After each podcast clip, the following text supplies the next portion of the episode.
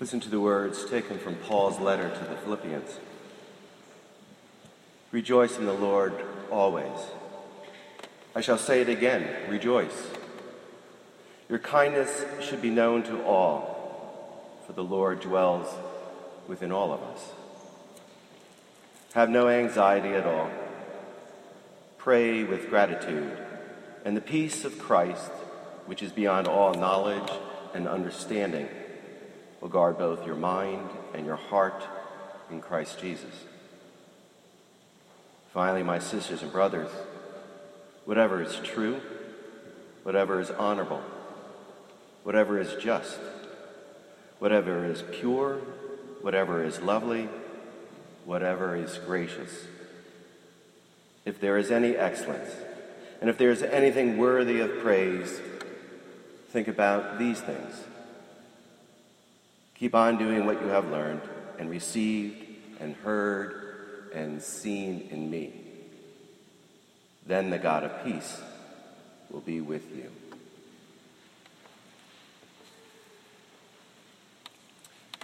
You know, one of the things that Oprah is well known for is her giveaway shows. You know, during her 30-plus years on TV, she's been known to give away all kinds of merchandise, including new cars.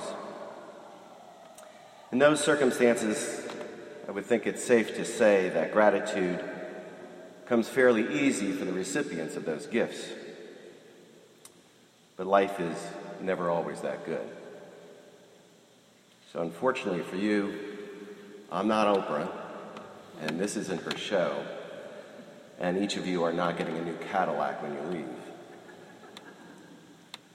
But seriously, gratitude is often seen as the response for getting something tangible, something physical, something that you want. And if you get what you want, most often you give thanks. The problem with that form of gratitude is that it's ego-centered. I wanted, I got, I gave thanks. And while there's necessarily nothing wrong with that model, I think it does little to promote long-term wholeness and holiness. And I think this is what Paul was getting at when he was writing to this congregation in Philippi, the place that I was able to visit last month.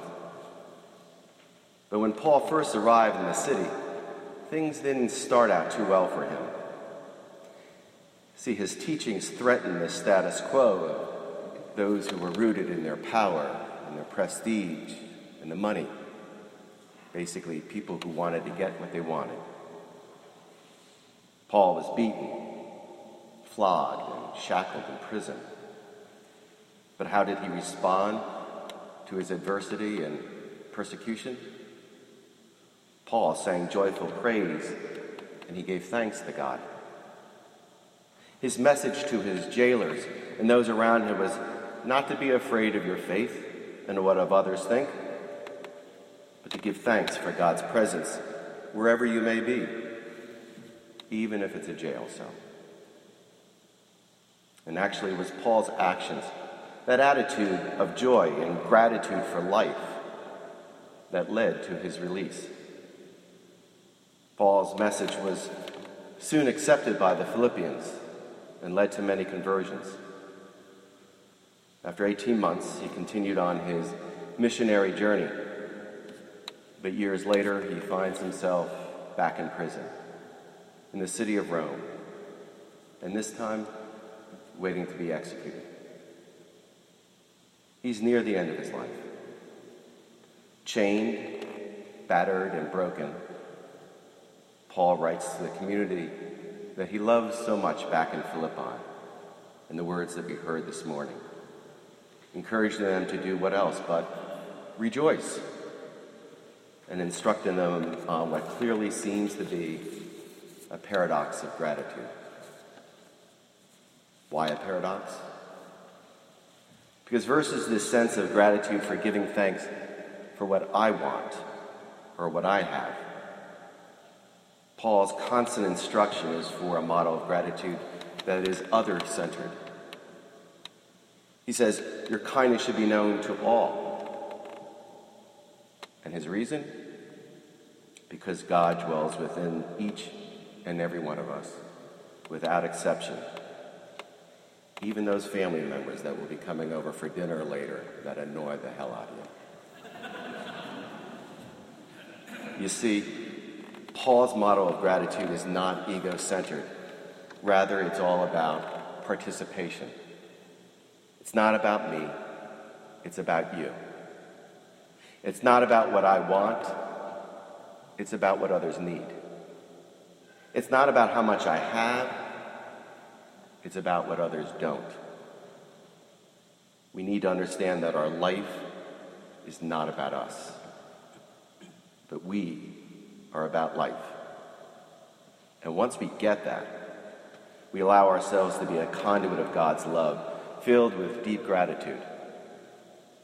Letting go of our egos, or what Paul refers to as flesh, allows us to lose focus on our wants and our needs and our desires, which allows us to let go of our cracks and our blemishes and our faults.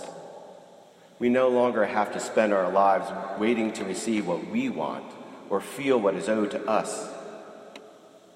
Rather, we are able to live Paul's participatory message of gratitude when he says, keep doing what you have learned and received and heard and seen in me.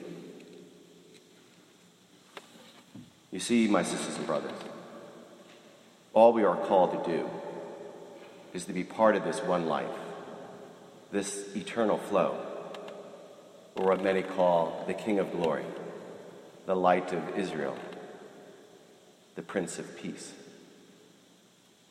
And by simply being part of this flow of God, we don't have to have the right answer.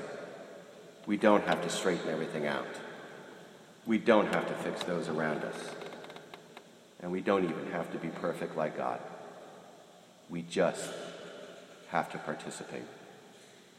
And it is living a life of participation that allows us to be aware and grateful for the mutual indwelling that Paul refers to. Then the things like rejoicing and gratitude and compassion become as natural as the breaths that we take. By Paul writing at least 5 letters from prison, he makes the point, there are no bars, there are no circumstances, there are no addictions, there are no hurdles that we face that are so immense that prevent the Spirit from bringing gracious light and life into our lives.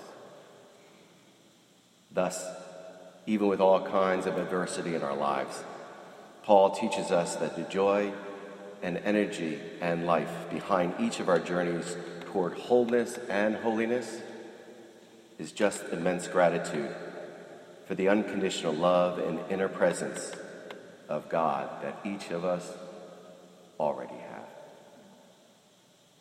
And that, my sisters and brothers, is something that we can all rejoice for and give thanks.